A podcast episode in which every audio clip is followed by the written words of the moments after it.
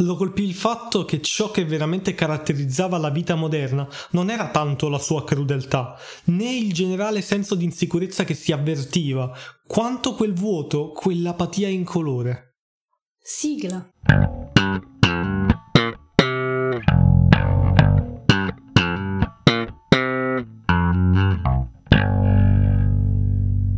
Salve ragazzi e benvenuti in questo nuovo episodio di Arcadia Café. Come vedete oggi siamo tornati sulle nostre vecchie monografie che avevamo momentaneamente messo da parte. Oggi infatti parliamo di Inside. Inside, gioco della Playdead, gli stessi sviluppatori di Limbo, uscito nel duemilasedici, credo. Maybe. Comunque, ehm, si tratta di un, diciamo, platform a scorrimento due D, ma ehm, molto difficile eh, farlo rientrare in una categoria di videogioco, perché come vedremo in questo episodio di videogioco ha da un certo punto di vista moltissimo e dall'altro praticamente niente, e di niente ha, diciamo, il gameplay che è molto scarno, molto vuoto, molto essenziale. C'è solo questa, questa camminata, questo andare avanti del personaggio fino alla fine del gioco. Appunto è uno scorrimento di, di una storia più che altro. Sembrerà strano, ma questo gioco, oltre ad avere un gameplay molto scarno, ha anche una trama praticamente abbozzata, e non è di nuovo questo il focus del gioco, ma ve la riassumiamo a grosse linee. In questa avventura noi partiamo come un bambino con questa maglietta rossa che cerca di scappare da delle persone che lo inseguono, che sono tipo dei soldati, e per tutto il gioco noi dovremmo sempre scappare da cani, vigilanza, eccetera eccetera, inoltrandoci in questo posto molto strano, molto distopico, grigio, senza colore, in una struttura che si chiama The Facility, che è una sorta di azienda enorme dove conducono esperimenti. Noi non lo e, sappiamo e che varie. Si chiama così, tra l'altro è, è la wikia che ci dà questa informazione. E comunque nelle nostre peregrinazioni arriveremo al centro, al cuore di questo mondo, di questo mondo malato, di questa, di questa azienda, controllando degli esseri umani attraverso dei caschi Uh, che indosserà il protagonista per prendere il controllo della mente di alcuni individui. E andando avanti in questo mondo grigio scopriremo nel suo cuore più interno una verità veramente agghiacciante. A grandi linee questa è la, la trama di questo gioco, che ci viene raccontata tra virgolette senza alcun dialogo, senza alcuna voce, niente, tutto estremamente silenzioso, e c'è una narrativa ambientale, quindi sta al giocatore capire da alcuni elementi molto abbozzati visivamente. Diciamo che le voci e le parole non sono fisiche, eh, tangibili, orecchiabili in un certo senso. Esatto, è, è come un film muto distopico, se vogliamo vederla in questo modo. Vogliamo avvisarvi che comunque ci sarà qualche spoiler. Più in là vi avviseremo quando, ma in generale si tratta di un, un giochino, tra virgolette giochino, che dura più o meno due ore e mezza, tre ore a seconda di quanto ve la prendete con calma, quindi è più una, un'esperienza singola o in, diciamo, due puntate, quindi veri e propri spoiler, insomma, potete recuperarvelo in un attimo e vi consigliamo altamente di farlo prima di ascoltare questo episodio. In ogni caso, la prima cosa che salta alla mente. alla mente, non all'occhio, perché di quello parleremo tra poco, è l'evidente tema distopico e di totalitarismo di questo gioco. E le, le prime cose che vedremo appunto sono questo ragazzino che scappa in un mondo privo di dettagli, privo di colori, di notte. Non c'è mai un vero e proprio giorno, un'alba in Inside, è sempre molto scuro, molto nero, bluavio, con questa nota di di grigio, di grigio e di uh, rosso del e, bambino. Oltre a essere privo di colori, questo mondo in cui ci addentriamo è anche privo di dettagli.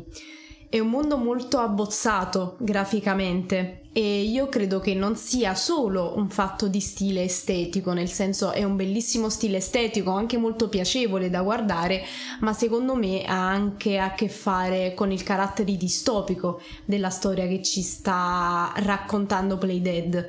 Appunto è un mondo mh, in cui tutto è molto spartano e non serve dire qualcosa di superfluo. Questo è chiaramente un ambiente distopico che appunto fa venire subito in mente il celebre romanzo di Orwell col quale abbiamo aperto questo episodio, cioè millenovecentottantaquattro, in cui abbiamo il protagonista Winston che si trova più o meno in uh, un ambiente simile, anche se Inside è come fosse la distopia della distopia, è come se fosse un George Orwell portato all'ennesima potenza, perché è molto molto più grigio e molto molto più deprimente in alcuni punti, e allo stesso tempo un approfondimento di una scena di millenovecentottantaquattro, perché sostanzialmente durante tutto il gameplay noi saremo in fuga, mentre nel millenovecentottantaquattro viene descritta un po' anche la vita di tutti i giorni, mentre ancora una volta in Inside la vita di tutti i giorni e la società in generale la possiamo estrapolare soltanto da alcune scene e da alcuni dettagli secondari, da alcune finestre che il gioco ci dà su questa società, ma non ci entriamo davvero dentro, e, e quindi allo stesso tempo eh, questo approfondimento, ma come diceva anche Rime Sketcher, è un millenovecentottantaquattro all'ennesima potenza. È come se nella distopia di Orwell ci fosse stata un'altra distopia che ha estremizzato ancora di più quegli ideali. Infatti ci troviamo in un ambiente talmente spersonalizzante, ancora più di, di Orwell, tanto che gli individui sono senza volto, vengono rappresentati proprio così, come a voler dire che l'avere un volto, l'avere un'identità, un qualsiasi tipo di dettaglio non è necessario in questa società. Non solo avere un'identità psichica, come già Winston del romanzo di Orwell, ma addirittura fisicamente non serve avere un occhio diverso, un naso, dei caratteri fisionomici che ti possano distinguere dall'altro, è inutile. E qui c'è anche eh, l'idea del minimalismo come stile per farci concentrare di più su uh, alcuni dettagli che vogliono mostrarci gli sviluppatori, piuttosto um, che sul, sul dettaglio grafico, sulla, sulla bellezza. È molto acquoso, quasi acquerellato, ma non è acquerellato, perché um, ci sono molte sfumature del, dello stesso grigio, un po' di blu avio e questo rosso del, um, del ragazzino, che è anche il rosso del titolo. In generale il minimalismo è un tema che secondo me ricorre molto nel gioco, appunto questa mancanza di dettagli sembra suggerire che i dettagli in questa società sono inutili, e non solo il volto di cui parlavo prima, non solo il volto grafico degli alberi per esempio, che sono abbozzati solo con del colore, ma addirittura come personalità. Mi spiego meglio. In una società dove uno deve so- solamente produrre, deve solo far parte di un sistema, di una catena di montaggio, è assolutamente superfluo avere qualsiasi tipo di sfizio, tra virgolette, e quindi tutte queste, identità. Tutte queste cose in più superflue vengono eliminate anche attraverso il processo grafico all'interno del videogioco, e quindi noi vediamo un ambiente estremamente spartano, quasi, non dico stickman, però Il, il concetto è lo stesso: abbozzare figure umane che potrebbero essere anche manichini, noi non lo sappiamo, pensiamo che siano delle persone perché il gioco comunque ci suggerisce che questo protagonista cammina, si muove, ma tra lui e un manichino esteticamente la differenza è davvero poca, è davvero minima. Un piccolo dettaglio che fa riflettere è anche il fatto che i personaggi in Inside non hanno dei contorni ben definiti, mentre sono presenti delle luci e delle ombre abbastanza dettagliate rispetto a- al resto della, della resa grafica. Dicevamo quindi che ci troviamo in una società talmente oppressiva che non permette nessun tipo di, di superfluo, neanche una personalità, che se ci pensate è, è un po' quello che fa parte di noi esseri umani, cioè noi siamo anche il nostro superfluo, siamo anche i nostri sfizi, siamo anche il nostro di più, il nostro voler avere accessori eccetera eccetera. È una delle cose che ci distingue dagli animali e che ci distingue anche tra di noi, tra persona e persona, e, e togliere questo... questo a una persona secondo me è ultra spersonalizzante. E in questo Inside ci fa un po' riflettere anche sul nostro essere, ci fa vedere come potremmo diventare se tutto questo uh, ci venisse estrapolato, ci venisse rimosso a un certo punto e diventassimo dei manichini di produzione che saltano a comando um, per dei controlli, per non si sa che cosa, perché nessuno se lo chiede nemmeno perché sta saltando, sta camminando o cose così. Un altro tema secondo noi portante di, di questo titolo è l'innocenza. Vediamo che noi come protagonisti siamo dei bambini e che sono eh, in genere il simbolo dell'innocenza, ma non solo. Un collegamento particolare che personalmente ho notato è che il nostro protagonista è l'unico ad avere un abbigliamento colorato e ha questa maglietta rossa, tutti gli altri sono in bianco, nero e grigio, eccetera eccetera, e siamo l'unico bambino, anzi forse c'è soltanto sì. un'altra figura infantile nel gioco. Sì, c'è praticamente una ragazzina che vive sott'acqua, che è una sorta di sirena, che poi sembra nociva, poi ci aiuta, adesso senza fare spoiler, comunque è una figura abbastanza importante nella parte horror del gioco. Esatto. Comunque stavo dicendo della maglietta rossa, ho pensato che potesse essere simile a quello che ha fatto Steven Spielberg in Schindler's List, in cui c'è il film è tutto in bianco e nero e c'è questa ragazzina con il cappottino rosso, mi sembra, che, alla, sì. che è proprio la rappresentazione dell'innocenza che uh, cammina e continua a vivere in tutto lo scenario uh, nazista, anche se poi non è che fa una bella fine. E ovviamente vi consigliamo di, di recuperarvi questo grandissimo capolavoro se non l'avete già visto, è un film davvero fantastico.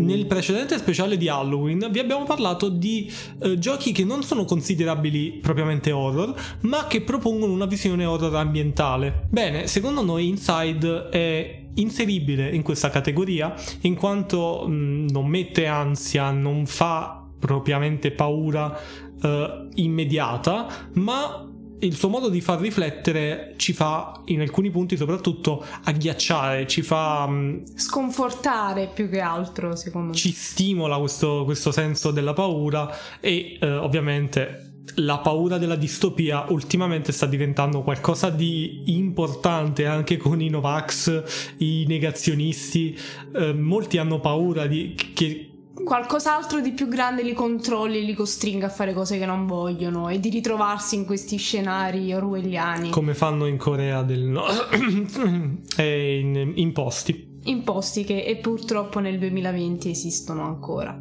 Eh, t- tant'è vero che uh, mi sembra di aver visto qualche video di qualche Novax negazionista che citava nel millenovecentottantaquattro, nel, capito? Nel senso, nell'ignoranza probabilmente generale hanno letto quel libro e l'hanno interpretato malissimo, ma vabbè. O non l'hanno letto e parlano per citazioni, o l'hanno letto e l'hanno interpretato alla luce delle loro follie, però questa è un'altra perché, cosa. Perché vorrei dire, cioè la letteratura è tanto bella, ma in un libro come millenovecentottantaquattro non ci sono verità scientifiche, quindi se lo associ a delle cose false scientificamente non verificate fai un pastrocchio, cioè va associato a un'altra tipologia di cultura, vanno integrate le due cose. Esattamente.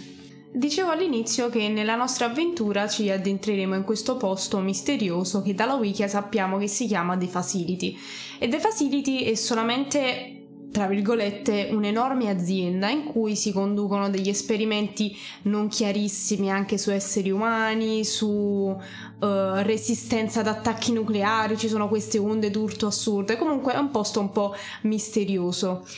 E secondo me il fatto che la maggior parte del gioco sia ambientato in un ambiente aziendale fa molto riflettere. In effetti, se ci si ferma a pensare, la società di oggi dipende moltissimo dalle aziende, dipende moltissimo dal consumo che le aziende vogliono tutto, portare avanti. Tutto dipende da, dalle aziende, dalla pubblicità. Dalla pubblicità, che è anche un materiale di consumo di per sé, perché tu consumi pubblicità, tu la vedi e quindi consumi, e quindi chi crea pubblicità guadagna sulla pubblicità. E ho ripensato Uh, a una cosa successa recentemente, molto recentemente, qualche giorno fa, nel senso che c'è questa pubblicità del Burger King che uh, spingeva a, in questo tempo di difficoltà, di quarantena, a comprare da sport, visto che è l'unico modo possibile di mangiare fuori, tra virgolette, uh, anche dal concorrente McDonald's. Per questa far girare cosa, un po' il consumismo. Per far il girare sistema. il consumismo, questa cosa è terrificante, secondo noi, perché non il fatto in sé che, che abbia detto andate dalla concorrenza, cioè ben chiaro, è, è bella questa, questa sorta di ma secondo lui non è stato un fatto di solidarietà, è stato proprio un fatto, se il consumo inizia a collassare, collassa tutta la società, è quello su cui ci leggiamo adesso, ed è veramente inquietante questa cosa, perché effettivamente noi ci basiamo tutto su questo ed è tutto costruito in base al fatto che noi ci spostiamo in un certo modo, consumiamo in un certo modo, e tutta questa questo riassetto rispetto alla pandemia sta un po' eh, da alcuni li sta facendo riflettere, altri li sta facendo spaventare in una maniera incredibile, perché bisogna reinventare delle cose, è evidente che c'è qualcosa che non funziona proprio benissimo, che andrebbe migliorato o andrebbe cambiato.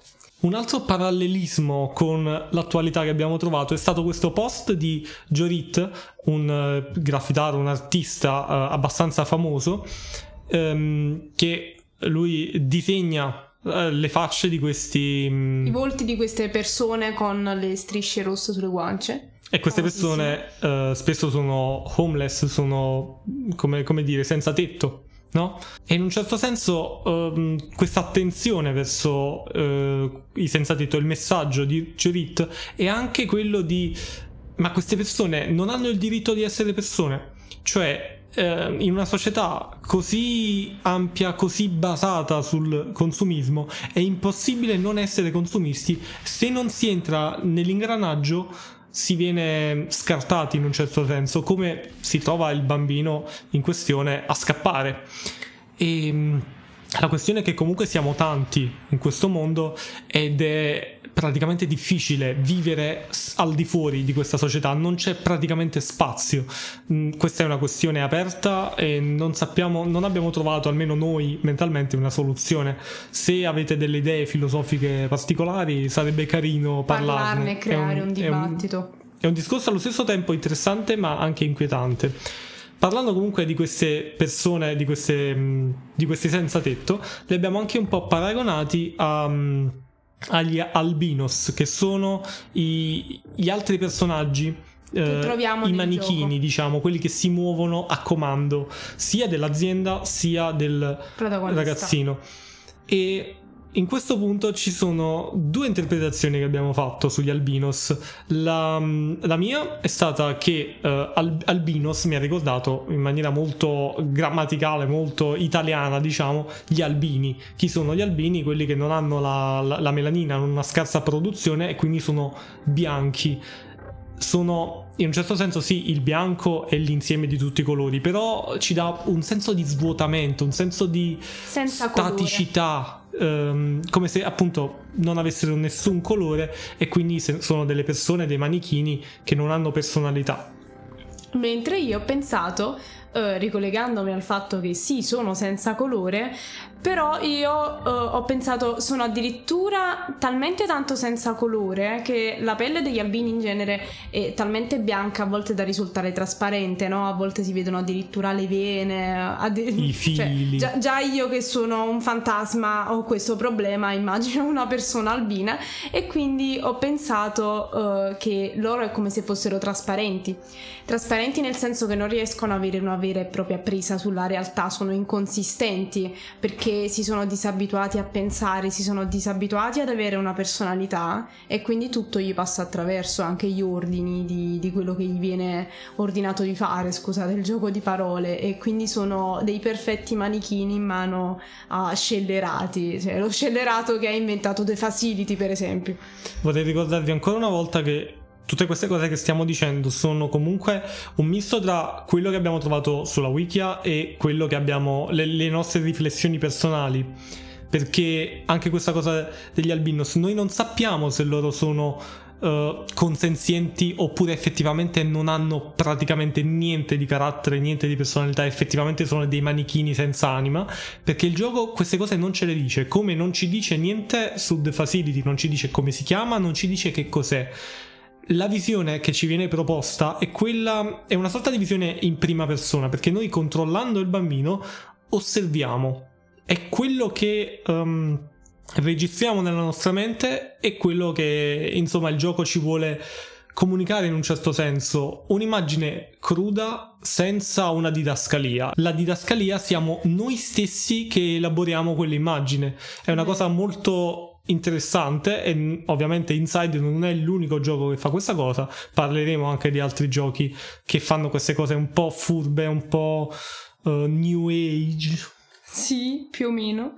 Eh, sì, è vero, è molto interessante quello che hai detto tu, eh, ed è molto fotografico come concetto. È una fotografia di, di qualcosa di molto crudo, lasciata lì senza alcuna spiegazione. Dice guardala, eh, ve, vedi questo che cos'è, vedi cosa riesci a estrapolare da questo.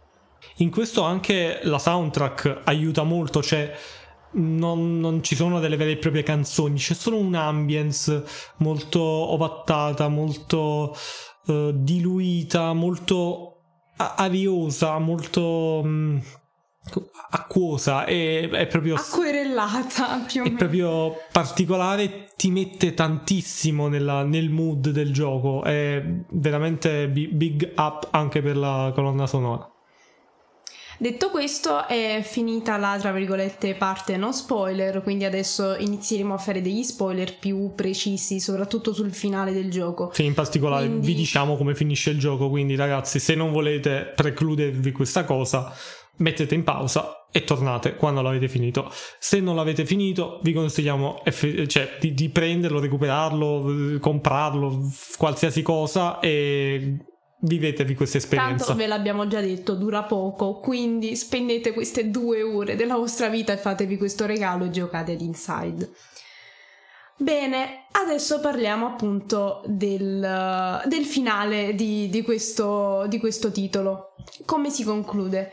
Fondamentalmente il protagonista arriva, come dicevo all'inizio, al cuore di The Facility e trova questa sala in cui tutti sono attirati da qualcosa, ok? Sono tutti attirati da questo non si sa che cosa all'inizio, sì, sì, vanno verso una teca, sì, come se stessero allo zoo, ok?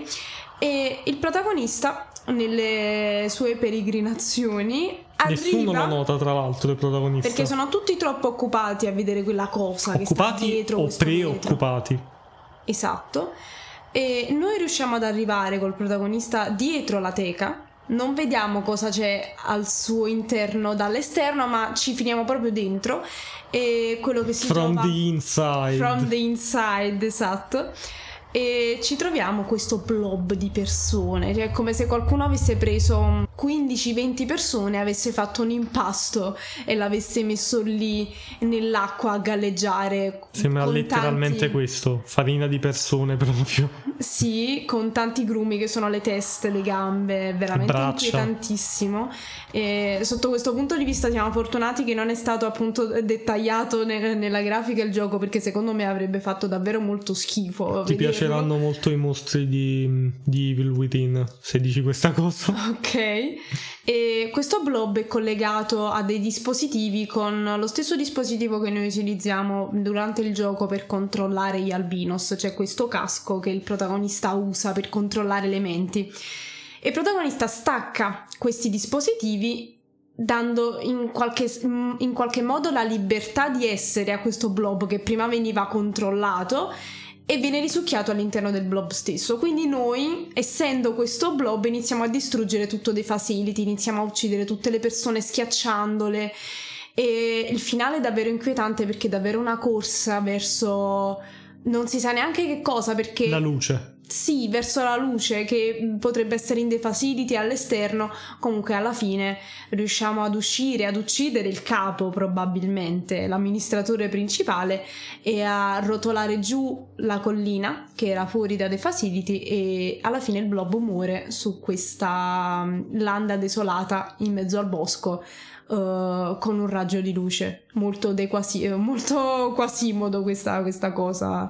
uh, E, ed è un finale non solo molto triste, ma che ci ha fatto riflettere tantissimo su, su questa questione del blob, che è probabilmente la cosa più affascinante e orribile allo stesso tempo. E quindi questo finale è anche un po' rocambolesco ed è interessante, ehm, parlando proprio del gameplay, della parte di videogioco che abbiamo un po' trascurato in quanto non così importante rispetto al resto, ma in questa parte è protagonista, perché noi perdiamo letteralmente il controllo c'è proprio pad alla mano la sensazione che non siamo noi a controllare questo blob, perché va un po' sbilanciato, cioè va nella direzione che scegliamo noi. Il problema è che ci va in una maniera tutta strana, che si vedono queste gambe che non si sa dove, dove devono piazzarsi, le braccia che non sanno cosa devono prendere, è tutto un po' sbilanciato, continuamente scivola, ehm, cade, rotola, è veramente molto particolare, sembra appunto che abbia una volontà propria eh, rispetto al nostro controller. E in verità c'è anche un altro mh, collegamento tra il controller e il gioco, e praticamente se noi prendiamo tutti i collezionabili del gioco e lo ricominciamo dopo il finale, il nostro mh, protagonista cosa fa? Viene tipo scollegato? Viene... Si va in una stanza segreta all'inizio del gioco e ci sta questo codice che tipo devi inserire e trovi questo dispositivo uh, come alieno, quello lì che, che usiamo noi per tutto il gioco, però c'è tipo un interruttore, lo, lo usi e si scollega tutto e lui muore, cioè si accascia così.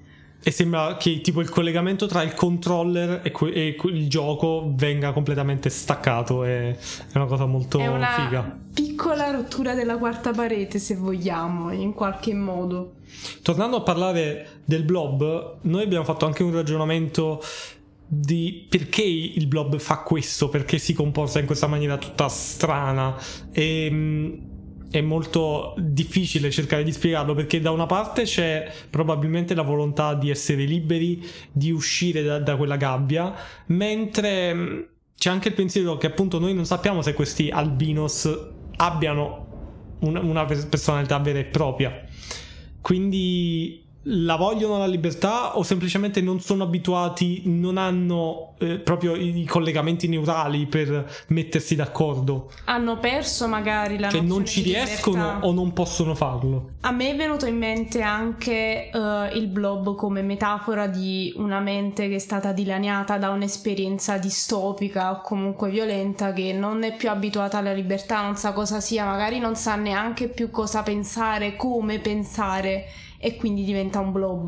Una cioè, crisi magari, da stress post-traumatico quasi. Per esempio, cioè, io ho pensato che il blob potesse essere proprio una metafora, metafora uh, visiva della mente di qualcuno che ha passato tutto questo. Cioè una poltiglia. Non sai neanche quale sotto, co- cosa sia il sotto, cosa sia il sopra, non sai più niente, non sai più come decodificare la realtà intorno a te, fondamentalmente. Un altro spunto interessante è che questo blob per noi rappresenta un po' l'anarchia, cioè la mancanza di qualsiasi regola, no? Lo si vede subito. Mentre tutto il gioco e gli albinos e il sistema della Facility in generale rappresenta il totalitarismo, che sono i due opposti, estremi opposti. Cioè l'anarchia ha creato questo casino, questo caos totale, perché le varie menti non sono riuscite a mettersi d'accordo, mentre il totalitarismo le ha svuotate completamente dalla libertà e ha uniformato, impiattito tutto quanto. Le ha e... svuotate per farle andare d'accordo contro voglia in generale, per e essere uniformato tutti... esatto, tutto, per essere tutti verso uno stesso obiettivo.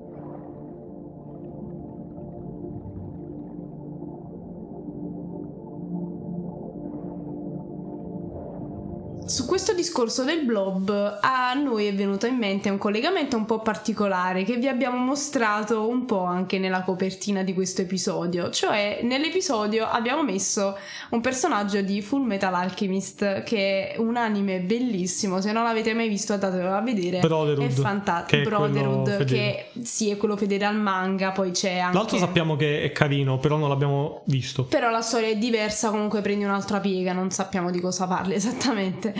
E, e dicevo, perché abbiamo messo Full Metal Alchemist in copertina? Perché c'entra molto con questo discorso del blob. Adesso, se non l'avete mai visto, state attenti che stiamo per fare spoiler abbastanza saltate i sulla... prossimi due minuti. Due minuti, esatto. Mm, tre minuti, dai. Facciamo cinque. L'avete fatto? Bravissime. Allora... um... in questo anime viene mostrata uh, una cosa particolare che è la pietra filosofale, che è una pietra capace di dare la vita eterna, di far risorgere le persone, dei poteri miracolosi, che è una cosa molto importante dell'alchimia, appunto. E queste pietre filosofali vengono fatte, prodotte con le anime di persone sacrificate, quindi tu sacrifichi un'enorme mole di persone per creare una piccola goccia di pietra filosofale. Durante uh, l'anime, appunto, ci sta, c'è questa scena in cui viene sacrificata un'intera città, viene inghiottita, tutti i suoi abitanti muoiono, quasi una sorta di olocausto, per creare una pietra filosofale e far avere un corpo a un essere che era incorporeo, adesso senza entrare nei dettagli. Uh, questo potere entra anche in un personaggio, sarebbe quello che abbiamo messo in copertina, che Hohenheim. Hohen, Hohenheim, Hohen, Hohen. Hohenheim, che in realtà era un umano, cioè è un umano, e quindi lui si trova a convivere con tutti, in parte, le anime che sono state uccise, per, si trova a convivere con metà di tutte le anime sacrificate di quella città, e quindi nella sua testa continuamente queste urla, questo dolore di tutte queste persone che si dimenano e vogliono trovare la loro dimensione, che non potranno mai avere perché il loro corpo è morto, ok? E noi abbiamo pensato che questa cosa era molto simile al blob di Inside, che si muove scompostamente. È quello che potrebbe succedere dentro alla mente centrale di questo blob. Esatto, potrebbe essere un groviglio di tante anime che non trovano pace. E ricorda anche un po' Grid? No, non è Grid, è l'altro. Sì, ricorda anche un po' uh, uno dei sette peccati capitali di, sempre di Full Metal, uh, che è Envy. F- senza spoiler, perché già siamo a più di due minuti, secondo me. Il blob quindi muore cercando la libertà, e effettivamente l'ha ottenuta uscendo da, dalla Facility. Quindi la questione che ci è venuta in mente è: um, è meglio vivere in gabbia o, è, o morire Um, liberi, in un certo senso? E quindi non c'è una risposta vera e propria, eh, come, come anche l'altra questione che abbiamo posto prima, che è una cosa che ci ricorda anche un po' Shutter Island, in cui alla fine il protagonista si domanda se sia meglio morire da eroi oppure uh, vivere da mostri. Insomma, è tutto un fatto di, di percezione, di come si vorrebbe ricordare la propria vita, come la si vorrebbe suggellare in qualche modo. Il finale di Inside è anche molto agghiacciante e né pessimista, ma ovviamente non ottimista, è tra il neutro e il pessimista. Mentre noi abbiamo visto anche una, un filo conduttore che ci ha portati fino a Ray Bradbury con Fahrenheit quattrocentocinquantuno, eh, soprattutto la, nella parte in cui il protagonista Guy Montag scappa in una maniera rocambolesca dalla polizia, tutti quanti eh, riprendono questo inseguimento incredibile, ma a differenza del blob che finisce per morire, lui trova una comunità di persone che imparano i libri a memoria per eh, trasmetterli.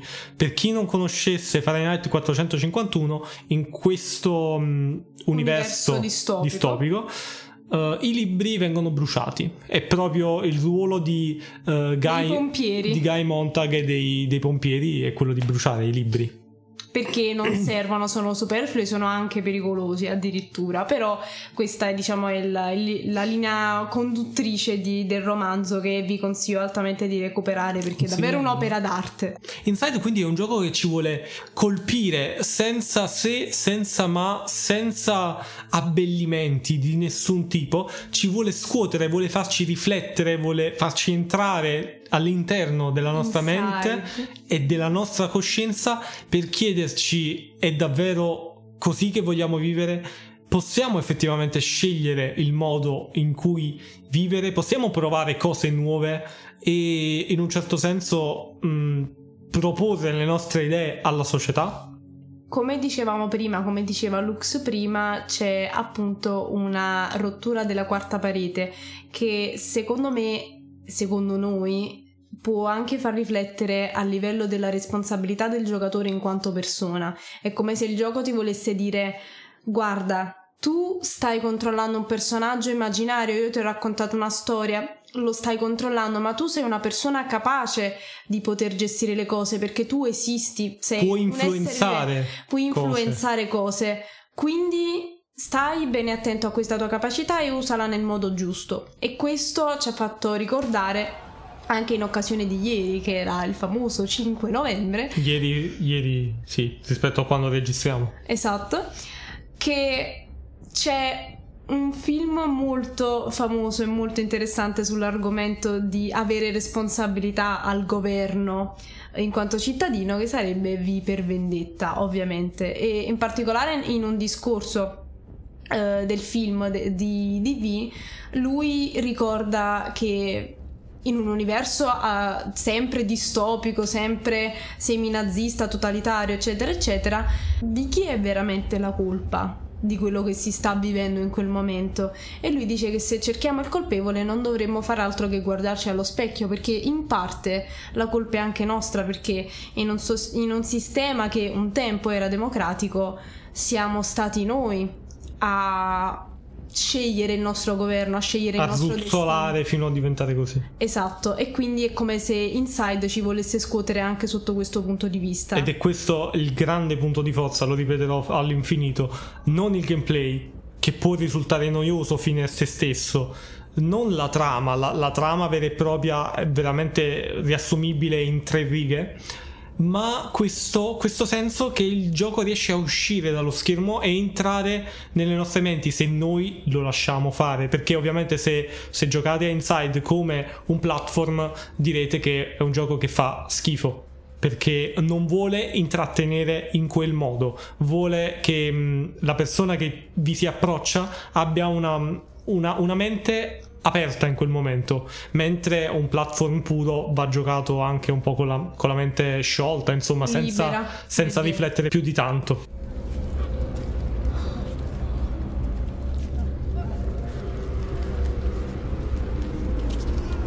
Volevamo concludere questo episodio come con l'abbiamo iniziato, citazione. Con una citazione, anche questa volta dal millenovecentottantaquattro, in cui Winston dice che al futuro o al passato, a un tempo in cui il pensiero è libero, quando gli uomini sono differenti l'uno dall'altro e non vivono soli, a un tempo in cui esiste la verità e che quel che è fatto non può essere disfatto, dall'età del livellamento, dall'età della solitudine, dall'età del grande fratello, dall'età del bipensiero, tanti saluti.